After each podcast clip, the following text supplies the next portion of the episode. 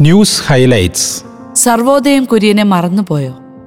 പുതിയ തലമുറയ്ക്ക് പരിചിതമല്ലാത്ത പേരാണ് സർവോദയം കുര്യൻ.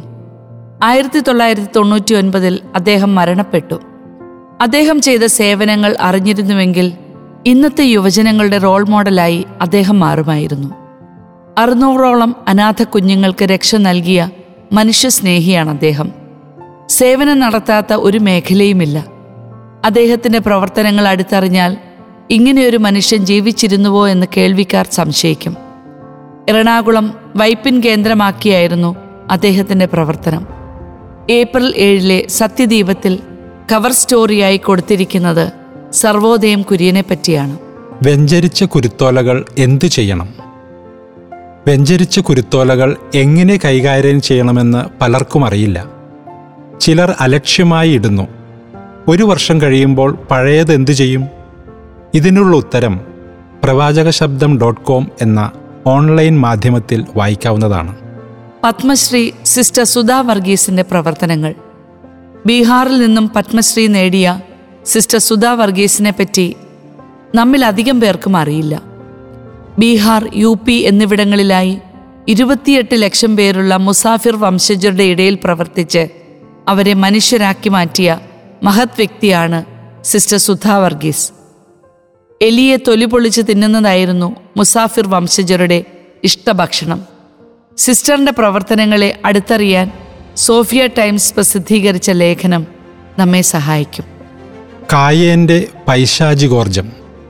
ലോകത്ത് യുദ്ധമായി പരിണമിക്കുന്നത് കായേന്റെ പൈശാചികോർജമാണെന്ന് ഫ്രാൻസിസ് മാർപ്പാപ്പ പറഞ്ഞത് യുദ്ധത്തിന്റെ അധാർമികതയെ ചൂണ്ടിക്കാണിക്കാനാണ്. മാൾട്ട സന്ദർശനത്തിനിടെ നിരവധി വിഷയങ്ങളെപ്പറ്റി പാപ്പ സംസാരിക്കുകയുണ്ടായി.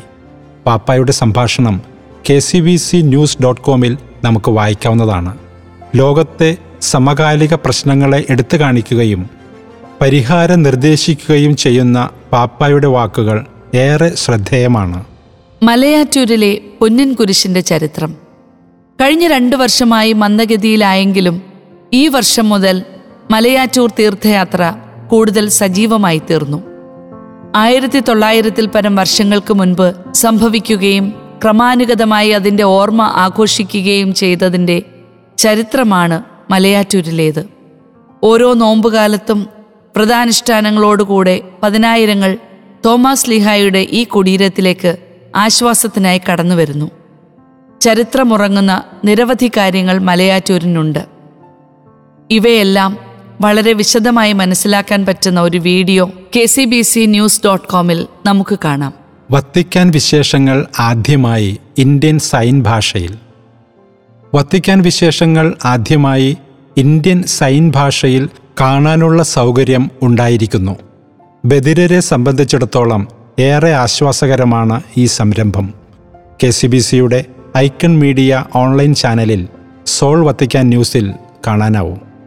ഫാത്തിമ സന്ദേശത്തെ എങ്ങനെ വ്യാഖ്യാനിക്കണം? ഫാത്തിമ സന്ദേശം മനുഷ്യന് ഒരു പ്രഹേളികയാണ്. അതിനെപ്പറ്റി നിരവധി വ്യാഖ്യാനങ്ങൾ നമുക്ക് വായിക്കാൻ കഴിയും. ഇതൊരു സ്വകാര്യ വെളിപാടായതിനാൽ ഇതിന്റെ വ്യാഖ്യാനം പലപ്പോഴും വിവാദമായി മാറുന്നു. കത്തോലിക്ക സഭയാണ് ഇതിനൊക്കെ തീർപ്പ് കൽപ്പിക്കേണ്ടത്.